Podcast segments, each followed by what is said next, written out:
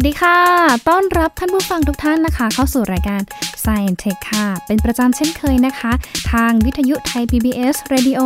กับยิงมณีนาฏอ่อนพนา มาประจำทุกวันจันทร์ถึงศุกร์เวลา 11นาฬิกา30นาทีค่ะ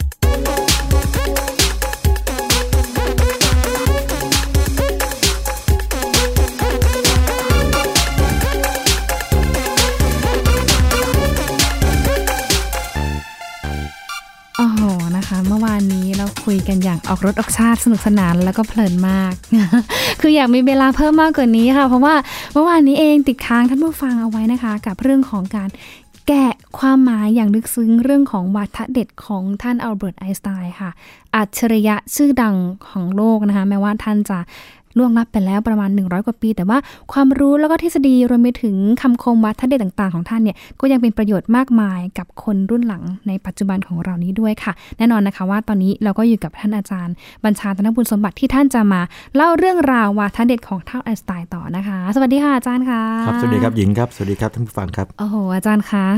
หกคำคมที่เราพูดไปนะคะ เทปที่แล้วนะคะ รู้สึกว่าสะกิดใจเรามากเลยนะคะแล้วก็คงจะมีบางคำคมโดนใจบางคนมากเป็นพิเศษใช่อาจจะค่ะประสบการณ์ส่วนตัวหรือว่าหรือว่าอาจจะเถียงก็ได้ไม่เป็นไรนะครับค่ะวิทยาศาสตร์นี่ต้องการให้ท้าทายนะครับว่าค่ะสิ่งที่ คนอื่นพูดคนอื่นเชื่อเนี่ยเป็นจริงหรือไม่แต่ว่าอืมการท้าทายเนี่ยก็ต้องท้าทายด้วยหลักฐานค่ะด้วยเหตุผลนะครับด้วยหลักการต่างๆนะฮะอืมแต่ว่าแล้วก็แล้วก็อย่างสร้างสรรค์ด้วยด้วยคำพูดที่สุภาพเนี่ยอืมอค่ะย่างนี้จะงอกเงยทางปัญญานะครับโอ้คมมากค่ะอาจารย์แต่ว่าคำคมของนักวิทยาศาสตร์เองเนี่ยจริงๆแล้วเนี่ยถ้าเอาไปพูดเราก็ต้องดูบริบทด้วยใช่ไหมคะใช่เลยครับาจาะคือทุกคำพูดหรือว่าพวกความเชื่อต่างๆเนี่ยมักจะมีบริบทหรือว่า สภาพแวดล้อมนะครับอยู่เสมอเลยนะครับถ้าบริบทเปลี่ยนไปเนี่ยอาจจะยังจริงอยู่หรือไม่จริงก็ได้นะครับเป็นไปได้เหมือนกันเพราะฉะนั้นเวลาเราเห็นวาทะไม่ว่าใครนะครับโดยเฉพาะคนดังเนี่ยนะครับหากเรารู้ที่มาที่ไปเนี่ยนะครับเราก็จะเห็นความลุ่มลึกมากขึ้น นะครับว่าทำไมเขาถึงพูดคำนี้ออกมาค่ะนะครับอาจจะรู้สึกได้เลยนะครับ แล้วก็หากว่าคิดมาถึงสภาพปัจจุบันเอ๊ะมันยังใช้ได้ไหมกับสภาพปัจจุบันอย่างนี้เป็นต้นนะอย่างเช่นในการเมืองเรื่องชั่วครู่อยู่ไม่นาน สมการสัจจะทรงคงนิรันดร์อย่างนี้เป็นต้นนะครับอย่างนี้เป็นต้น ซึ่งชอบไอน์สไตน์ชอบพูดพูดเอาไว้แบบค่ะพักใหญ่แล้วนะครับออค่ะเป็นหลักธรรมะนะคะหลักธรรเป็นหลัมะกธรรมเลยนะครับครับค่ะเอามาดูอีกคำคมหนึ่งค่ะที่เรายังติดค้างท่านผู้ฟังจากเทปที่แล้วนะคะครับเป็นคำคมที่ 7 ท่านนั้นพูดเรื่องของสงครามด้วยนะคะครับอย่างที่เรียนให้ทราบเมื่อคราวก่อนนะครับไอน์สไตน์นี่จะมีส่วนเกี่ยวพันกับสงครามโลกค่ะครั้งที่สองนะครับค่ะคือแน่นอนว่าต้องต้องบอกก่อนเขาไม่ใช่บิดาของระเบิดปรมาณูนะครับค่ะอันนี้คนจะเข้าใจผิดกันเยอะมาก ผมผมให้ข้อมูลเพิ่มเติมว่าอย่างนี้ค่ะเอ่อบิดาของระเบิดปรมาณูระเบิดอะตอมเนี่ยนะครับก็คือโรเบิร์ตออปเพนไฮเมอร์นะครับอันนี้ค่ะสำหรับคนที่สนใจก็ไปค้นต่อหรือค่ะถ้าบิดาระเบิดไฮโดรเจนเนี่ยคือเอ็ดเวิร์ดเทเลอร์ค่ะส่วนไอน์สไตน์เนี่ยนะครับเขาจะคิดทฤษฎีสัมพัทธภาพ ซึ่งค่ะบางส่วนทฤษฎีเนี่ยจะนำไปสู่สมการที่เรียกว่า E เท่ากับ mc กำลังสองค่ะ E เนี่ยคือพลังงาน energy ค่ะนะครับ M คือ mass คือมวล C ค่ะคือความเร็วแสง อัตราเร็วแสงค่ะนะครับทีนี้ตัวนี้มันจะบอกว่ามวลเนี่ยเปลี่ยนเป็นพลังงานได้นะนะครับตอนนั้นเชื่อไหมครับแม้แต่ตัวไอน์สไตน์เองก็ไม่ไม่ไม่ได้คิดหรอกครับว่าเอ๊ะแบบมวลเนี่ยจะเปลี่ยนพลังงานได้จริง ๆ เหรอแต่ทฤษฎีบอกอย่างนั้น แต่ว่ามีค่ะคนเชื่อก็นำไปพัฒนาสิ่งต่างๆเช่นทำเป็นพลังงานนิวเคลียร์นะครับแต่ว่าบางบางบางส่วนก็นำไปใช้สร้างอาวุธร้ายแรง ทีนี้ตัวไอน์สไตน์เองไม่ได้เกี่ยวข้องในแง่ของตัวโครงการค่ะแต่เขาเนี่ยมีส่วนผมเล่าซ้ำอีกครั้งนะครับค่ะมีส่วนในแง่ที่ว่าอย่างนี้เขากลัวว่าทางฝั่งนาซีเนี่ยนะครับจะพัฒนาอาวุธนิวเคลียร์ขึ้นมาได้ก่อนค่ะดังนั้นจึงไปเรียกว่าเขียนจดหมายถึงประธานาธิบดีรูสเวลต์นะครับในคริสตศักราช 1939 นะครับบอกว่าอเมริกานะครับหรือว่าประเทศทางฝั่งที่อยู่ตรงข้ามกับทางฝั่งนาซีเนี่ยนะครับ น่าจะพัฒนาขึ้นมาได้ก่อน เพื่อที่จะเอาชนะสงครามให้ได้ นะครับ ตรงนี้เลยกลายเป็นเอ่อจุดอ่อนภายหลังเลยว่าอย่างนี้ คนก็เลยจำภาพผิดไปว่าไอน์สไตน์เนี่ยเป็นคนสร้างระเบิดนิวเคลียร์ซึ่งจริงไม่ใช่ แล้วก็มันก็ส่งผลอย่างนี้ด้วยครับ คือหลังจากที่เขาเห็นผลร้ายแรงของระเบิดเอ่อปรมาณูที่ฮิโรชิมานางาซากิแล้วเนี่ยค่ะไอน์สไตน์ซึ่งจริงๆแล้วเป็นนักสันตินิยมเนี่ยก็เรียกร้องเลย นะครับบอกว่าต่อไปนี้โลกไม่ควรจะมีสงครามใหญ่ๆ แบบนี้เกิดขึ้นอีกแล้วนะครับน่าจะมี world government คือมีรัฐบาลโลกมีต่างค่ะๆซึ่งคนจำนวนหนึ่งอาจจะมองว่าเป็นเรื่องที่ไร้ดิงสาหรือเปล่านะครับจะมีรัฐบาลโลกนี้ แต่ว่าลึกๆแล้วก็คือว่าไอน์สไตน์ต้องการสันติภาพค่ะนะครับแล้วก็รณรงค์มาตลอดชีวิตนะครับทีนี้มันก็จะกลายเป็นว่าอย่างนี้ ก็จะมีคำคมโผล่ขึ้นมาเล็ก ๆนะครับ ก็มีคนไปถามไอน์สไตน์บอกว่าไอ้สงครามโลกเกิดขึ้นมาสองครั้งแล้วเนี่ยไอ้ครั้งต่อไปครั้งที่สามจะลบกันยังไงนะ ก็คือครั้งครั้งแรกนี่เป็นสงครามสงครามบางคนบอกเป็นสงครามเคมีนะครับค่ะอลบด้วยสารเคมีแก๊สพิษไงนะครับส่วนครั้งที่สองนี่เป็นสงครามฟิสิกส์เพราะว่าใช้ระเบิดปรมาณูค่ะนะครับคนก็ถามว่าครั้งที่สามเป็นไงไอน์สไตน์บอกว่า ผมไม่รู้หรอกว่าสงครามโลกครั้งที่สามจะรบเป็นยังไงค่ะแต่ผมบอกคุณได้เลยว่าพวกเขาจะใช้อะไรในสงครามโลกครั้งที่สี่ใช่อะไรคะใช้ก้อนหินสู้กันอ้าวใช้ก้อนหินคือค่ะครั้งที่สามนี่มันคงจะเรียกว่า ราบพนาศูนย์เละเทะจนกระทั่งกลับไปสู่ยุคหินอ๋อทำนองนั้นครับครับนั่นนั่นคือค่ะความหมายของเขาคือว่าถ้ามันมีครั้งที่สามเกิดขึ้นมาจริง ๆ เนี่ย โอ้โห คงรบกันชนิดแบบสะบั้นหันแหลกชนิดว่าไม่เหลืออะไรแล้ว เราถอยกลับไปยุคประมาณสัก4ี่ห้าพันปีก่อน ก็คือรบกันด้วยก้อนหินเหมือนมนุษย์ยุคหินเลยนะครับก็คือเขาต้องการจะบอกว่าถ้ามันเกิดขึ้นมาอีกนี่มันร้ายแรงมากเลยอ่านะครับจนไม่เหลืออะไรเลยจะไม่เหลืออะไรเพราะฉะนั้นเนี่ยค่ะก็ควรไม่ไม่ควรให้มันเกิดขึ้นมาอืมนะครับควรจะมีวิธีการใด ๆ ก็ตามที่ทำให้โลกนี้มีสันติภาพ ความหมายที่ซ่อนอยู่คือแบบนั้น คือท่านมองการไกลมองไกลากมองลึกอะเป็นเป็นการพูดแบบ เป็นอารมณ์ขันที่ที่ต้องคิดนิดนึงอ๋อความหมายคืออย่างนี้ ถ้ามันมีก็คืออันตรายมากคือไม่เหลืออะไรแล้วอารยธรรมมนุษย์นะครับอ่าเพราะว่าถ้าไม่ได้ดูบริบทเบื้องหลัง ของคำคมเนี้ยหญิงก็จะหญิงก็จะแบบสงสัยตลอดทำไมต้องใช้ก้อนหินแค่ก้อนด้วยหินใช่ครับ อันนี้ใช่นี่จะเห็นว่าพอเราค่ะรู้เอ่อบริบทเบื้องหลังของคำพูดหรือคำคมแต่ละอย่างนี่นะครับค่ะเราจะเข้าใจมันนะเข้าใจมันลึกซึ้งแล้วคิดต่อได้นะครับอืมแล้วก็จะประยุกต์กับปัจจุบันหรือว่าเวลาไปเรียกว่า คุยกับเพื่อนเล่าให้เพื่อนฟังถกเถียงกับเพื่อนเนี่ยนะครับมันมีความมีเสน่ห์ของมันอยู่ตรงนี้นะครับอืมค่ะโอ้จริง ๆ แบบอยากมีเวลาแกะคำคมมากกว่านี้เนอะครับคือปัญหาคุยกับโอกาสหน้าอาจารย์อาจจะนำเอาคำคมท่านอื่น หรือว่าประเด็นในมุมอื่นที่ไม่ใช่วิทยาศาสตร์แบบเป็นแบบหนักๆมานะครับค่ะแต่เป็นมุมมองเชิงมนุษย์ที่นักวิทยาศาสตร์นักวิทยาศาสตร์ก็เป็นมนุษย์นะครับที่เป็นมนุษย์เนี่ยนะครับว่าเขามีมุมทัศนคติอย่างไรต่อเรื่องต่างๆนะครับเราจะได้เห็นแล้วก็ลองเปรียบเทียบกับ ตัวเองคนอื่นนะครับอืมแล้วก็นำไปสู่การใช้ประโยชน์ได้จะดีมากเลยนะครับอืมค่ะโอ้โหเวลาแบบจริงๆอะเวลาเดี๋ยวต้องแบบเจียดไปอีกเรื่องหนึ่งด้วยนะคะแต่ว่าอย่าคุยเรื่องคำคมแบบไม่เป็นไรท่านครับไอน์สไตน์เราไปยๆเรามาเรื่องเรื่องอีกเรื่องที่เตรียมไว้ดีไหมครับใช่ค่ะน่าจะได้ค่ะได้เรื่องของเออการนำความรู้ทางหลักวิทยาศาสตร์เนี่ยนะคะ โดยเฉพาะเรื่องของเออเทคโนโลยี ที่ไปใช้เลียนแบบธรรมชาติ ครับนะะครับคืออย่างนี้ครับเทคโนโลยีนะครับก็คือสิ่งที่เราสร้างขึ้นมาเพื่อช่วยมนุษย์ให้ทำงานดีขึ้นนะครับไม่ว่าค่ะรถยนต์นะครับเลเซอร์ดาวเทียมต่างๆนี่นะครับ แต่พบว่าอย่างนี้ครับธรรมชาติเนี่ยบ่อยครั้งที่จะทำอะไรบางอย่างมาก่อนเราแล้วนะครับอืมอ้างไอน์สไตน์ทีก็ได้นะครับ เรื่องนี้น่าน่าสนใจมากเลยนะครับค่ะค่ะไอน์สไตน์เคยพูดไว้จริง ๆ บอกว่าอย่างนี้ จงมองธรรมชาติให้ลึกซึ้ง แล้วคุณจะเข้าใจทุกสิ่งทุกสิ่งทุกอย่างดีขึ้น อ่าเขาเคยพูดอย่างนี้นะครับ อันนี้ก็เคยพูดกับเพื่อนแล้วก็ชี้ไปที่ข้างหน้านะครับ บอกว่าอย่างเงี้ยมองธรรมชาติลึกซึ้งสิไอน์สไตน์นี่เป็นคนที่ชอบมองธรรมชาตินะครับ แล้วก็คุณคุณคิดหาว่า เอ๊ะทำไมถึงเป็นแบบนี้นะ มีอะไรอยู่เบื้องหลัง จริงๆ ถ้าเกิดว่าถ้าพูดเป็นถ้าคนเชื่อเรื่องพระเจ้าก็จะบอกว่า ต้องการจะรู้ mind of God คือรู้จิตใจอย่างรู้จิตใจของพระเจ้านะครับ แต่ถ้าไม่เชื่อเรื่องพระเจ้าคือว่าอยากจะรู้ว่าธรรมชาติทำงานอย่างไรอืมนะครับค่ะทีนี้เรื่องนี้ถ้ามองเป็นเทคโนโลยีเป็นแบบนี้ครับ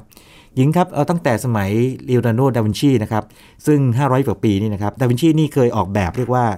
เอ่อคล้ายๆเครื่องบินเนาะหรือให้คนบินได้เนี่ยก็เรียนแบบไอ้ปีกเครื่องบินเนี่ยนะครับหรือปีกการบินเนี่ยมาจากข้างคาวเป็นต้น แต่แน่นอนค่ะว่าใช้งานไม่ได้ก็ไม่เป็นไรค่ะนะครับแต่ว่าลองนึกถึงเรื่องอื่นๆสิครับ อย่างเช่น สมมติว่าคิดถึงน้ำกลิ้งบนใบบัวเออค่ะเราเราทุกคนเคยเห็นเนาะเวลาหยดน้ำไปบนใบบัวเนาะน้ำก็จะเป็นเม็ดๆกลมๆนะกลิ้งไปกลิ้งมาได้ค่ะ หญิงว่ามันเอาไปทำอะไรได้บ้างไหมครับอย่างนี้น้ำกลิ้งบนใบบอนล่ะคะเออใบบัวใบบอนเนี่ยเออค่ะใช่ใบบัใช่วใบบอใช่ลถ้าที่เคยใช้เลยนะคะเออก็คือเอาไปใช้ประยุกต์ใช้กับชีวิตของเราก็คือ อย่างเช่นสเปรย์เคลือบรองเท้า เวลาที่เราเอาใส่รองเท้าเนี่ยไปเดินป่า อันนี้หญิงหญิงหญิงคิดนะครัคะบเพราะหญิครังบ เพิ่งเพิ่งใช้มาอะไรเงี้ยค่ะมันจะไม่ก็คือเปียกเนาะใช้หลัมักการมันมันจะไม่ไม่ไม่สกปรกใช่ง่ายป้ใช่องไหมกัคนรับ ไม่ให้รองเท้าสกปรกอะไรอย่างใช่เงี้ยค่ะ ใช่ใช่อืมคือ เขาเรียกว่าภาษาทางวิทยาศาสตร์เรียกว่า self cleaning คือมารักษาความสะอาดด้วยตัวเอง คือสมมติว่ามีฝุ่นมาเกาะมันปั๊บเนี่ยแล้วถ้าเกิดมีน้ำมามาหยดใส่น้ำนี่ก็จะไม่เปียกแต่น้ำจะเป็นหยดที่นี้ เวลามันหยดมันกลิ้งใช่ไหมครับค่ะสมมติว่าถ้าน้ำมันกลิ้งเนี่ยแล้วไปชนกับพวกสมมติว่าฝุ่นผงที่อยู่บนผิวเนี่ย มันก็จะพาเอาฝุ่นผงเนี่ยเกาะติดไปด้วย แล้วพอพอน้ำเนี่ยหลุดออกจากไอ้ตรงรองเท้าของเรานะครับของหญิงเนี่ยนะครับฝุ่นผงก็ถูกล้างออกไปโดยที่เราไม่ต้องไปทำอะไรมันมากอืมนะคะแล้วนะครัก็บสะอาดขึ้นสะอาดขึ้นนะครับ ถ้าลองคิดถึงค่ะนี่ไงฮะกระจกอาคารหรือว่าของต่างๆ ที่โอ้โหกระจกอาคารที่ต้องใช้คนขึ้นไปเช็ดเอ่อโหนเนี่ยค่ะเช็ดถูนี่ก็อันตรายเหมือนกันเนาะค่ะถ้าเกิดว่ามันสามารถรักษาความสะอาดตัวเองได้ระดับหนึ่งเนี่ยเรียกว่าการใช้แรงงานแบบนั้นก็น้อยลงไป นะครับอ๋อนานๆทีก็ได้อย่างนี้เป็นต้นนะครับค่ะทำก็ค่ะสะอาดด้วยตัวเองแบบนี้เป็นต้นอืมแล้วลองคิดถึงอันนี้ที่ที่ทำงานผมก็ทำนะครับ เพื่อนที่ร่วมงานนะครับ ดรสิทธิสุนทร คิดถึงอิฐนะครับโอเคเวลาเราไปโบราณสถานโบราณวัตถุนะครับเป็นไปดูโบราณสถานเนี่ยค่ะเห็นว่าอิฐเก่าๆเนี่ยนะครับเวลาโดนโดนแดดโดนฝนโดยเฉพาะโดนฝนเนี่ยมักจะมีตะไคร่เกาะเนาะค่ะนะครับทีนี้ถ้าเกิดว่าเราหรือว่าบ้านเราเองนะครับทิ้งไว้สักสิปี20 ปีเนี่ยบางทีบางจุดเขียวๆดำๆนะฮะมีตะไคร่มาเกาะเนี่ยค่ะเราก็ต้องไปเช็ดถูมันหรือทาสีใหม่ใช่ไหมใช่ค่ะแต่ถ้า เรามีเคลือบหรือมีสีเนี่ยนะครับ ที่มันทำความสะอาดตัวเองได้อืมตะไคร่ไม่เกาะค่ะ โอ้แจ๋วเลยครับ สีเราก็จะดูสวยใหม่ หรือว่าค่อนข้างใหม่ แทบจะตลอดเวลาเลยเป็น10ปี20ปีอืมนะครับค่ะแบบนี้ก็มีการพัฒนาขึ้นมาแล้วนะครับ เทคโนโลยีแบบนี้นะครับคือการเรียนแบบธรรมชาติ คือค่ะจากน้ำกลิ้งบนใบบอนใบบัวนี่นะครับ มาเป็นเรียกว่าพื้นผิวที่ทำความสะอาดตัวเองได้นะครับ เป็นต้นนะครับ โอ้ยเก่งจังเลยอะคนที่เขาแบบช่างสังเกใช่ตครัแล้บวคิดใช่ครับมาแบบอะแดปกับใช้แต่แต่เรื่องเรื่องนี้น่าสนใจนะครับ ทุกเรื่องที่คิดมาใหม่ๆเนี่ยเอ่อหลายอย่างถูกต่อต้านตอนคนคิดเป็นค่ะคนเยอรมันเนี่ยคิดออกมาใหม่ปั๊บก็ก็ไปนำเสนอนะปรากฏว่าวงการวิชาการตอนนี้ยังไม่เข้าใจไงครับค่ะสิบปีก่อนเนี่ยก็ดูถูกว่าหุ้ยมันมีได้ในแค่ในความคิดของคุณหรือความฝันคุณหรือเปล่าอะไรอย่างนี้เป็นต้นเป็นเป็นเป็นอย่างนี้บ่อยนะครับหญิงคืออะไรที่มันแหวกมากๆเนี่ยนะครับต้องถูกเวลาพิสูถูจกน์ต่อต้าอ่านแต่ว่าเขาค่ะเขาเขามีความดื้อนี่ไงดื้อเพราะเขาเชื่อมั่นว่าเขาสิ่งที่พบถูกไงเขาไปจดสิทธิบัตรนะครับ อะไรต่างๆนะครับแล้วพัฒนาผลิตภัณฑ์แล้วไปขายบริษัทที่เขาเขาเชื่อค่ะรวยไปเลยนะครับนี่เป็นต้นอืมค่ะนะครับเฮ้ยแต่เอาห้องจริงนะ คนที่มีความคิดแปลกๆนะบางที ถ้าเราฟังอะ เราอย่าเพิ่งไปหัวเราะเขาหรือว่าอย่าเพิ่งไปแบบดูถูกเขานะครับเราฟังรับฟังไว้ก่อนแหละมันอาจจะจริงหรือไม่จริงก็ได้ แต่ว่าต้องรอการพิสูจน์ครับจริงๆมีบางคนบอกว่าอย่างนี้นะฮะหัวเราะได้แต่ให้คิดด้วยค่ะหัวเราะหัวเราะแล้วขำๆแล้วก็คิดต่อเออเนอะ เออเฮ้ยเกิดมันทำงี้ได้จริงเหรอหรือว่าไปดัดแปลงแบบอื่นเป็นไงนะครับใช่ค่ะนะครับเออที่เราเรียกกันมานี่เขาเรียกว่า biomimicry นะครับ bio นี่คือ biology ก็คือชีวิตค่ะนะครับ bios คือชีวิตค่ะ mimic เนี่ยแปลว่าเลียนแบบคือการเลียนแบบธรรมชาตินะครับเป็นเป็นศาสตร์หนึ่งที่เอ่อเรียกว่า มีการทำมาสักพักหนึ่งแล้วปัจจุบันก็ยังทำอยู่ไม่ว่าสถาปนิก วิศวกรนะครับค่ะวงการต่างๆที่เป็นนักประดิษฐ์ต่างๆที่ใช้เลยนะครับอืมค่ะ นอกจากเรื่องของการเรียนแบบธรรมชาติเรื่องของน้ำกลิ้งบนใบบอนแล้วค่ะมียังอื่นโอ้เยอะเทเยคอะโนเลโลยคยีรับเยอะมากใช่ไหมคะหญิงลองลองคิดอย่างนี้นะครับค่ะรถไฟหัวกระสุนของญี่ปุ่นนะครับที่วิ่งได้เร็วมาก ๆ หลายร้อยกิโลเมตรต่อชั่วโมงวัน300กิโลเมตรต่อชั่วโมงนะครับที่เรียกชินกันเซ็นนะครับค่ะชินกันเซ็นเนี่ยนะครับใครก็รู้ว่าโอ้โหถ้าไปญี่ปุ่นนี่ต้องได้นั่งสักครั้งอะไรอย่างนี้เนาะเอออย่างนี้เป็นต้นนะครับหญิงรู้ไหมว่าด้านหน้ามันนะครับ มันจะแหลมมากๆเลยบางรุ่นนะครับไอ้รุ่นซีรีส์500นะครับค่ะปรากฏว่าอย่างนี้ครับ เรื่องความเร็วไม่ต้องห่วงเพราะว่าวิศวกรทำได้อยู่แล้ว แต่ปัญหาคืออะไรรถพวกนี้บางทีต้องลอดอุโมงค์ไงอย่างเช่น สมมติว่าเจาะผ่านภูเขาอย่างนี้เป็นต้นลอดอุโมงค์พอลอดอุโมงค์เกิดอะไรขึ้นครับค่ะมันไปอัดอากาศในอุโมงค์นะครับ ให้เคลื่อนที่ไปข้างหน้าด้วย ทีนี้ค่ะพออากาศเนี่ยมันหลุดออกจากปากอุโมงค์ปั๊บเนี่ยเกิดเสียงดังมากเลย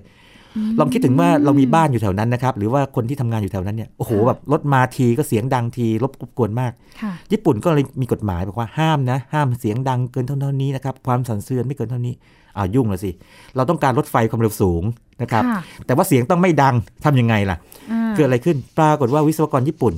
คนนะครับค่ะน่าสนใจมาก คนนี้เป็นนักดูนกด้วยนะครับ ชื่อเออิจินะครับ ก็มีโอกาสได้ไปฟังเรียกว่าการสัมมนาเกี่ยวกับนก นะครับแล้วก็การใช้เทคโนโลยีของนกเอ้ยเรียกว่าสิ่งที่นกมีเนี่ยนะครับเรียนไปแบบสร้างเครื่องนกเรียนแบบค่ะสร้างเครื่องบินนะครับสร้างค่ะอากาศยานค่ะเขาก็เลยคิดมาสองอย่างเลยครับบอกว่าเอ๊ะถ้าทำให้ไอ้ตรงส่วนหน้าของของไอ้หัวรถไฟเนี่ยนะครับ มันแหลมมากๆเลยนะครับ มันแหลมเนี่ยมันเนี่ยนะครับ มันน่าจะช่วยหรือเปล่า ปรากฏว่านกกระเต็น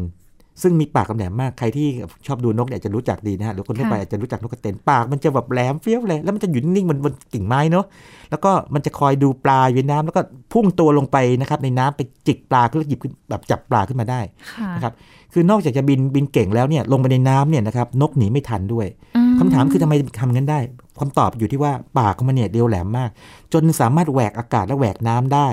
อย่างโดยที่ไม่ไม่เกิดการกระเทือนมากนักอืม นะครับ เพราะฉะนั้นปค่รากฏว่ารถไฟจิงกันเซ็นของเอ่อญี่ปุ่นนะครับ รุ่นไอซีรีส์500 เนี่ยนะครับ เลียนแบบหัวนกกระเต็นมาค่ะทีนี้ก่อนเลียนแบบนี้เขาก็ใช้เรียกว่าซูเปอร์คอมพิวเตอร์ค่ะนะครับในการที่จำลองก่อนว่าทำแบบนี้แล้วอากาศจะ เรียกว่ากระเทือนน้อยที่สุด เกิดเสียงดังน้อยสุดนะครับนี่เป็นต้นนะครับอันนี้ก็เรียกว่าเห็นรถไฟชินคันเซ็นที่เมื่อที่ไหนนะหัวแหลมๆเนี่ยให้คิดถึงปากนกเอาไว้นะครับมามาจากปากนกนี่เองค่ะเพราะอาจารย์คะก่อนหน้านี้เองหญิงก็เข้าใจว่าเขาเลียนแบบหัวปลาพวกปลาโลมาปลาอะไรต่างๆพวกครับพวกที่แบบสร้างพวกรถไฟชินคันเซ็นเพราะว่าเหมือนหัวปลามันก็จะแหลมด้วยนี่ใช่ไหมใช่ใช่ใช่แต่มันว่าแหลมไม่แต่พอแต่ใช่มันไม่พอครับคือเดิมทีเนี่ยเขาเคยทำให้มันแหลมมาประมาณสิเมตรนะครับไม่พอเสียงมันยังดังอยู่ทำออกมา15 เมตร แล้วจำลองไปจำลองมาปรากฏว่า หัวนกไอปากนกกระเต็นเนี่ยนะครับ ตัวสมบูรณ์แบบแล้วค่ะธรรมชาตินี่เรียกว่าทำเรื่องนี้มาก่อนมนุษย์เรานานเลย นะครับอืมค่ะอาจารย์ นอกจากนี้เองก็ยังเห็นมีการเรียนแบบธรรมชาติของพวกตุ๊กแก ตุ๊กแกนี่จิ้งจกด้วยตุ๊กแกจะเก่งมากคืองี้หลายคนกลัวตุ๊กแกเนาะคือถ้าเกิดตุ๊กแกอยู่ในห้องนอนเราก็ไม่กล้านอนเนาะใช้ชีวิตร่วมกันไม่ได้ไม่ค่ะได้จริงๆผมมีเรื่องเล่าเล็กๆด้วยนะครับเอ่อจิ้งจกนี่คนไทยยังคุ้นเคยระดับหนึ่งนะค่ะเขารู้ไม่ทำอะไร แต่ว่ามีเรื่องเล่าว่าในสมัยร .4 เนี่ยมีฝรั่งบางคนเข้ามาในเมืองไทยนะค่ะนะครับปรากฏว่าอย่างนี้เขาบันทึกเอาไว้ในจดเอ่อจดหมายเหตุเขานะครับเขาบอกว่าอย่างนี้บอกว่า มาสยามตอนเรียกสยามนะนอนไม่หลับเลย เพราะว่าบ้านสยามเนี่ยเต็มไปด้วยไอสัตว์เลื้อยคลานที่มันเกาะอยู่บนแบบว่าบนบนบนบนเสาบ้างบนหลังคาบ้างคือจิ้งจกนั่นเอง คือฝรั่งเนี่ยอยู่เมืองเมืองหนาวมาไม่มีจิ้งจกไงไม่เคยเจอเออพอพอค่ะมันต้องมานอนในเมืองร้อนอย่างสยามเนี่ยนะครับตอนสมัยประมาณร้อยสี่ร้อยห้านี่นะครับแบบเขาบอกว่านอนตาจ้องมันทั้งคืนเลยมันจะลงมาไหมอะไรอย่างเงี้ยตอนนั้นการเล่าให้ฟังว่าอย่างนั้น ทีนี้ทีนี้กลับกลับมาที่เรื่องเรานิดหนึ่งเห็นว่าจิ้งจกตุ๊กแกมันเก่งค่ะคือเราเห็นมันบ่อยจนเราเราเราไม่ไม่ไม่ คุ้นกับมันมากไงจนไม่รู้สึกมันเก่ง มันไต่ผนังได้อืมมันไต่ผนังแนวดิ่งได้ใช่ไหมค่ะแล้วมันก็ไต่ตรงฝ้าเพดานได้ด้วยถูกไหมค่ะโดยไม่ตกลงมาค่ะคำถามคือมันไต่ได้ยังไงอืมถ้าไปถ้าเกิดว่าไปแตะมันนะครับ มันไม่ใช่กาวเหนียวค่ะแล้วมันใช้กาวเหนียวไม่ได้ด้วยเพราะว่าถ้าใช้กาวเหนียวเนี่ยนั่นมันก็จะเรียกว่าดึงขาออกมายากใช่ไหมครับค่ะค่ะสิ่งที่เกิดขึ้นคือว่าอย่างนี้ครับ ถ้าใช้กล้องจุลทรรศน์หรือว่าใช้กล้องแว่นขยายไปส่องดูใต้ใต้ใต้ตีนหรือใต้เท้ามันนี่นะครับค่ะนะมันจะมีขนเส้นเล็กๆเยอะแยะเลยอืม ขนเส้นเล็กๆเนี่ยพอแปะไปบนพื้นผิวเนี่ยนะครับค่ะเฉยๆเนี่ยมันจะไม่ดูด แต่ถ้าแปะลงไปแล้วลากถอยกลับมานิดนึง มันจะเกิดแรงดูดอืมค่ะทางวิทยาศาสตร์เรียกแรงแวนเดอร์วาลค่ะแล้วแรงดูดนี่มหัศจรรย์มากนะครับหญิง หญิงเชื่อไหมว่าตุ๊กแกบ้านตัวหนึ่งนี่นะครับ มีจำนวนขนที่ว่านี้ทั้งหมด 6 6 ล้านเส้น 6 ล้านเส้นกว่าๆเนี่ยค่ะสามารถรับน้ำหนักได้สูงถึงคำนวณมาแล้วนะครับ ประมาณ 130 กิโลกรัม โอ้โห130 กิโลกรัมค่ะนี่มากกว่าคนหนักสองหนึ่งคน คนคนเกือบค่ะสองคนเลยนะครับค่ะคนกว่า มันแสดงว่าทำไมตุ๊กแกถึงเดินแล้วถึงแบบว่าไต่ไปมาได้สบายๆมากอืมทีนี้สงสัยไหมครับหญิงว่าเอ๊ะทำไมถ้าเอถ้าถ้าถ้ามันค่ะเกาะหนึบขนาดนั้นเนี่ยทำไมมันถึงเดินได้ล่ะค่ะทำไมไม่ยกเท้าลำบากอืมโอ้แปลกมาก ปรากฏว่านักวิทยาศาสตร์ไปเจอว่าอย่างนี้ครับค่ะเมื่อกี้บอกว่าถ้ามันแปะเฉยๆเนี่ยไม่เกิดแรงดูด ถ้าแปะแล้วดึงมันข้างหลังมันนิดนึงเกิดแรงดูดค่ะทีนี้ถ้าเกิดว่าดันไปข้างหน้า ปรากฏว่าแรงดูดหายไป แรงดูดที่เกิดจากขนเล็ก ๆ ใต้อุ้งอุ้งตีนเข้ามาเนี่ยนะครับค่ะมันเป็นแบบทิศทางเดียวคือต้องดึงมาข้างหลังถึงมีค่ะแรงดูดค่ะแต่ถ้าดันไปข้างหน้าเนี่ยจะหลุดอ๋อดังนั้นเนี่ยนะครับมันสามารถใช้เทคนิคนี้ในการ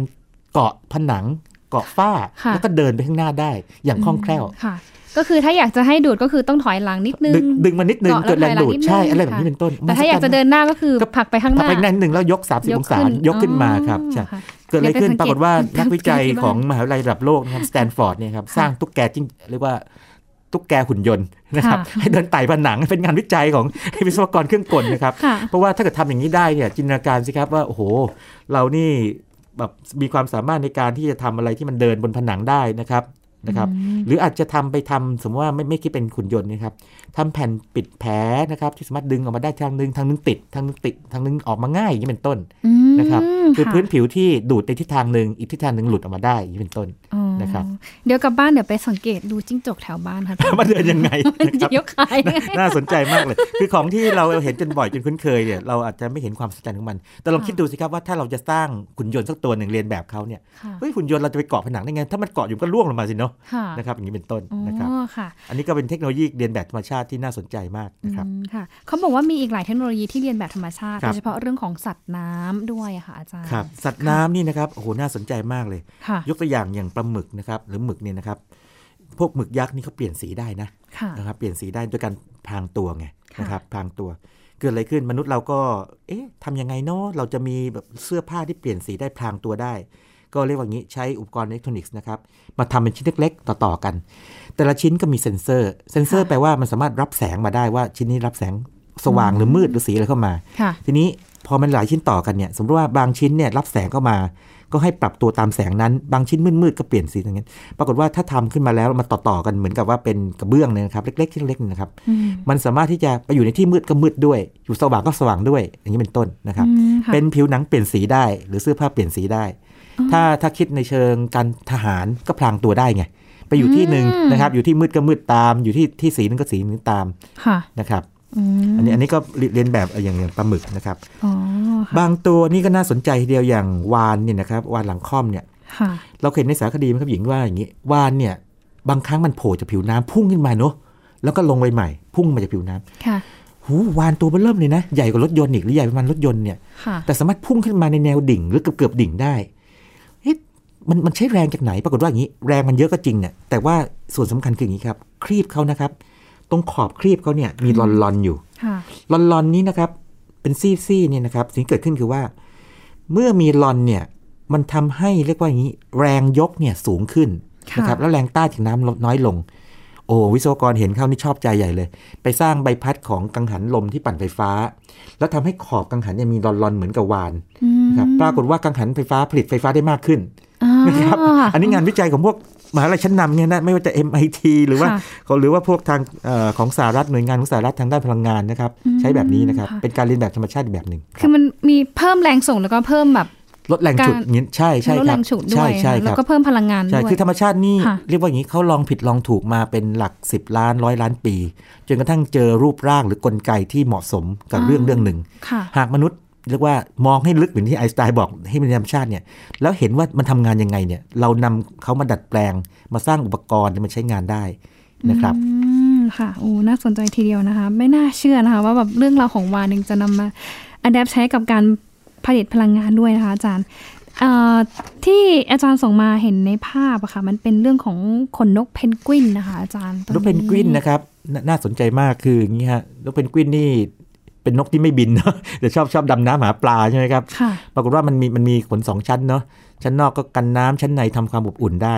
ทีนี้เอ่อเรียกว่าคนที่เรียกว่าว่ายน้ำนักว่ายน้ำต่างๆ หรือว่าต้องไปในที่ที่อากาศหนาวๆนี่นะครับอืมประการหนึ่งคือว่านอกจากจะว่ายน้ำเก่งแล้วเนี่ยนะครับร่างกายต้องรักษาอุณหภูมิเอาไว้ได้ด้วย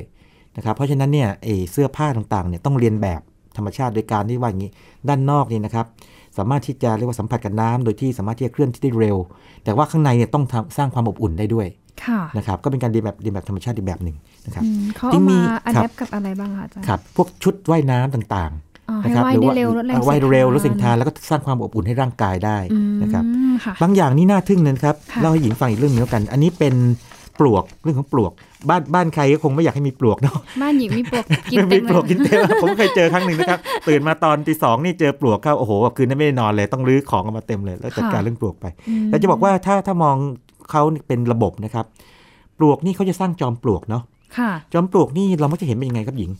มันก็จะเป็นกองกองแค่กกอองงดิดินนนะสูงสูงขึ้นไปใช่ไหมครับค่ะสูงบางทีเท่าเท่าตัวคนก็มีสูงกว่าก็ยังมีเลยค่ะนะครับ เราจะมองว่าจอมปลวกก็คือเป็นกองดินธรรมดาค่ะโอ้ไม่ใช่ครับหญิง จอมปลวกเนี่ยนะครับเป็นโครงสร้างมหัศจรรย์นะครับ ที่อย่างนี้ครับคือปลวกเนี่ยเขากินพวกเชื้อราเป็นอาหารค่ะทีนี้เขาจะเลี้ยงเชื้อราเอาไว้ในจอมปลวกข้างในค่ะทีนี้เชื้อราเนี่ยเขาจะเจริญเติบโตดีได้ ต้องมีความชื้นระดับหนึ่งนะครับแล้วอุณหภูมิเนี่ยต้องไม่ร้อนไม่เย็นจนเกินไป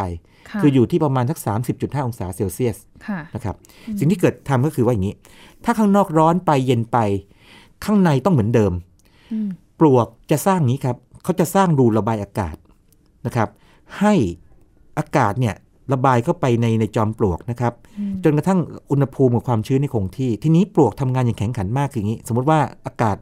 ระบายไม่พอเขาก็สร้างรูใหม่ขึ้นมาค่ะนะครับให้อากาศระบาย ถ้าอากาศระบายน้อยเกินไปปลวกเขาจะรู้ในตัวเองเลยโดยระบบเลยว่าเขาต้องสร้างรูใหม่ขึ้นมาอย่างนี้เป็นต้นอืมเอ้ยไปอุดรูนั้นนะครับถ้าค่ะมันมันเข้ามามากเกินไปอืมเพื่อรักษาภายในให้มีความชื้นในอุณหภูมิคงที่ ทีนี้ประยุกต์ยังไงล่ะโ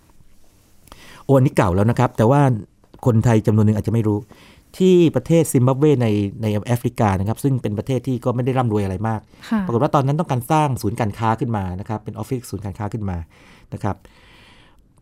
คนที่เป็นเจ้าของนะครับ บอกกับสถาปนิกบอกว่า เราต้องการให้อาคารหลังนี้ประหยัดพลังงานมากที่สุดเลย คือไม่ใช้แอร์เลยค่ะ แต่ว่าต้องรักษาอุณหภูมิให้คนอยู่ได้ทำงานได้ โอ้โหอืมสถาปนิกเรียกว่างานเข้าเลย คิดหนักเลย แต่สถาปนิกนี่เป็นคนรอบรู้ไงค่ะดูสารคดีอ่านโน่นอ่านนี่ก็ไปเจอว่าปลวกเขาสามารถรักษาอุณหภูมิภายในได้อืมคราวนี้เขาเอาไอเดียนี้ครับ อาคารหลังนี้นะครับ ชื่ออาคารอีสเกตในซิมบับเวนะครับค่ะออกแบบมาให้เป็นแบบนี้ครับค่ะมีรูระบายอากาศด้านข้างกับด้านบน ข้างล่างมีใบพัดอยู่ค่ะ ลองจินตนาการว่าตอนเช้าๆนี่นะครับอากาศยังเย็นอยู่ใช่ไหมครับค่ะการเย็นโอเคก็เย็นสบายไป แต่พอพอสายๆเริ่มร้อนละเริ่มร้อนจากแดดร้อนนะครับ คนเริ่มมาทำงาน เริ่มมีการใช้ไฟ เช่นไฟฟ้าต่างๆนะครับ อุ่นขึ้น ตัวโครงสร้างอาคารทำจากวัสดุคือคอนกรีตกับอิฐเนี่ยที่ดูดความร้อนได้เยอะ เพราะฉะนั้นต่อให้อุณหภูมิสูงขึ้นเนี่ยตัวนี้จะดูดซับความร้อนไปค่ะนะครับทำให้อุณหภูมิเนี่ยสูงขึ้นนิดเดียวนะครับแล้วอากาศก็ไหลไหลเวียนดีมพอตกบ่ายปั๊บ เกิดอะไรขึ้นร้อนเครื่องร้อนแล้วใช่ไหมคราวนี้ใช้พัดลมอ๋อพัดลมเนี่ยนะครับก็จะเป่าด้านล่าง ให้อากาศเนี่ยอากาศร้อนเนี่ยระบายออกด้านบนไปเหมือนกับจอมปลวกหายใจค่ะจอมปลวกนี่ถ้าเป็นผู้สายวิสาสตร์คืออย่างนี้นะครับเขาไม่ใช่เป็นกองดินเฉยเขาสามารถที่หายใจได้คือดูดอากาศเข้าไปปล่อยอากาศออกมาคือหายใจเข้าหายใจออกยุบหนอค่ะปองหนอได้ค่ะทำนองนั้นเลยนะครับอืมโดยรักษาอุณหภูมิภายในคงที่ อาคารหลังนี้เลียนแบบจอมปลวก ปรากฏว่าไม่มีไม่ต้องใช้แอร์อาจจะมีแอร์บางที่ แต่ว่าส่วนใหญ่ไม่ต้องใช้แอร์ประหยัดพลังงานกว่าอาคารขนาดเท่าๆกันถึงค่ะ35%โอ้โหแล้วก็อยู่ได้ค่ะด้วยค่ะเป็นอาคารที่เรียกว่าเป็นอาคารเพื่อสิ่งแวดล้อมอย่างแท้จริงเลยค่ะนะครับ Eastgate นี้มีทั้งหมดกี่ชั้นคะอาจารย์เขาใหญ่ Eastgateนี่สูงมากครับหลายสิบชั้นนะครับ เป็นอาคารใหญ่ใหญ่มโหฬารนะฮะโอ้โหลองนึกถึงค่ะตึกสูงประมาณสักโอ้ผมไม่ได้นับจำนวนมันมานะค่ะแต่ถ้าดูจากภาพเนี่ยประเมินโดยสายตาเนี่ยอย่างน้อยๆประมาณยี่สิบสามสิบชั้นขึ้นไป แล้วเคยโอ้โหเคยเคยดูในในในคลิปเนี่ยนะครับค่ะมีลิฟต์มีอะไรต่างๆแต่ว่าเรื่องระบบแอร์ซึ่งแอร์นี่กินไฟเยอะนะครับหญิงค่ะใช่เวลาเราเราพูดถึงค่าไฟเนี่ยส่วนใหญ่มาจากค่าแอร์เลยพวกตึกต่างๆเนี่ยค่ะพอประหยัดค่าแอร์ไปได้เนี่ยนะครับก็สบายเลยอ๋อนะครับเพราะฉะนั้น อาคาร Eastgate มาจากจอมปลวกนะครับซึ่งน่าทึ่งมากเลยยิอันงนี้แน่นอนว่าน่าอาจจะเป็นแบบอีกต้นแบบของอีกหลายๆอาคารหรือว่าใช่ครับสิ่เพราะฉะนั้นก่สงมองในการแบบให้อนุธรรมรักษ์ชาติที่ลึกซึ้งพลังงานนะครับ เราค่ะอาจจะเจออะไรนะครับ คุณผู้ฟังหรือว่าน้องๆนะครับเป็นเด็กๆเนี่ยลองมองเลยสักอย่างหลายๆอย่างนะครับค่ะแล้วก็ลองดูด้วยถ้าจะดัดแปลงเป็นสิ่งประดิษฐ์ เป็นของใช้หรือใช้กลไกของเขาเนี่ยมาเผลอๆน้องอาจจะรวยได้นะครับจากงานนี้นะครับใช่ค่ะคือเชื่อว่าน่าจะมีอีกหลาย ๆ นวัตกรรมที่เกิดขึ้นจากการเรียนแบบธรรมชาติ แล้วก็เชื่อว่าตอนนี้เองหลาย ๆ สิ่งก็กำลังที่จะ อยู่ในขั้นของการพัฒนาเพื่อนำไปใช้ประโยชน์ได้จครัริงบอยู่นะคะ ต้องขอบคุณธรรมชาติมากๆเลยเนาะที่ให้อะไรกับเรามาก ๆ เช่นกันนะคะอาจารย์ วันนี้ต้องขอบคุณอาจารย์บัญชามาก ๆเลยนะคะนึกถึงเรื่องหนึ่งเลยอะที่คำคมของอาจารย์อัลเบิร์ตไอน์สไตน์คือคุยกับอาจารย์เราไม่อยากจะให้หมดเวลา เพราะว่าแบบทีมงานฟังก็เพลินด้วยนะหญิงฟังก็เพลินด้วยอะไรอย่างเงี้ยครัค่ะบคือเอามือไปอังที่เตาร้อนใช่ไหมหนึ่งนาทีก็มีความรู้สึกว่ามันนานหนึ่งชั่วโมงครับแต่นั่งคุยกับสาวสวยหนึ่งชั่วโมงรู้สึกว่านั่งเวลาผ่านไปแป๊บเดียว เวลาเวลาเป็นสัมพัทธภาพครับครับอันนั้นขำๆนะครับอันนั้นขำๆครับค่ะวันนี้ก็ต้องขอบคุณอาจารย์บัญชามากๆเลยนะคะ ที่ให้ความรู้กับเราเป็นพิเศษค่ะ สวัสดีค่ะ ขอบคุณมากครับขอบคุณมากครับ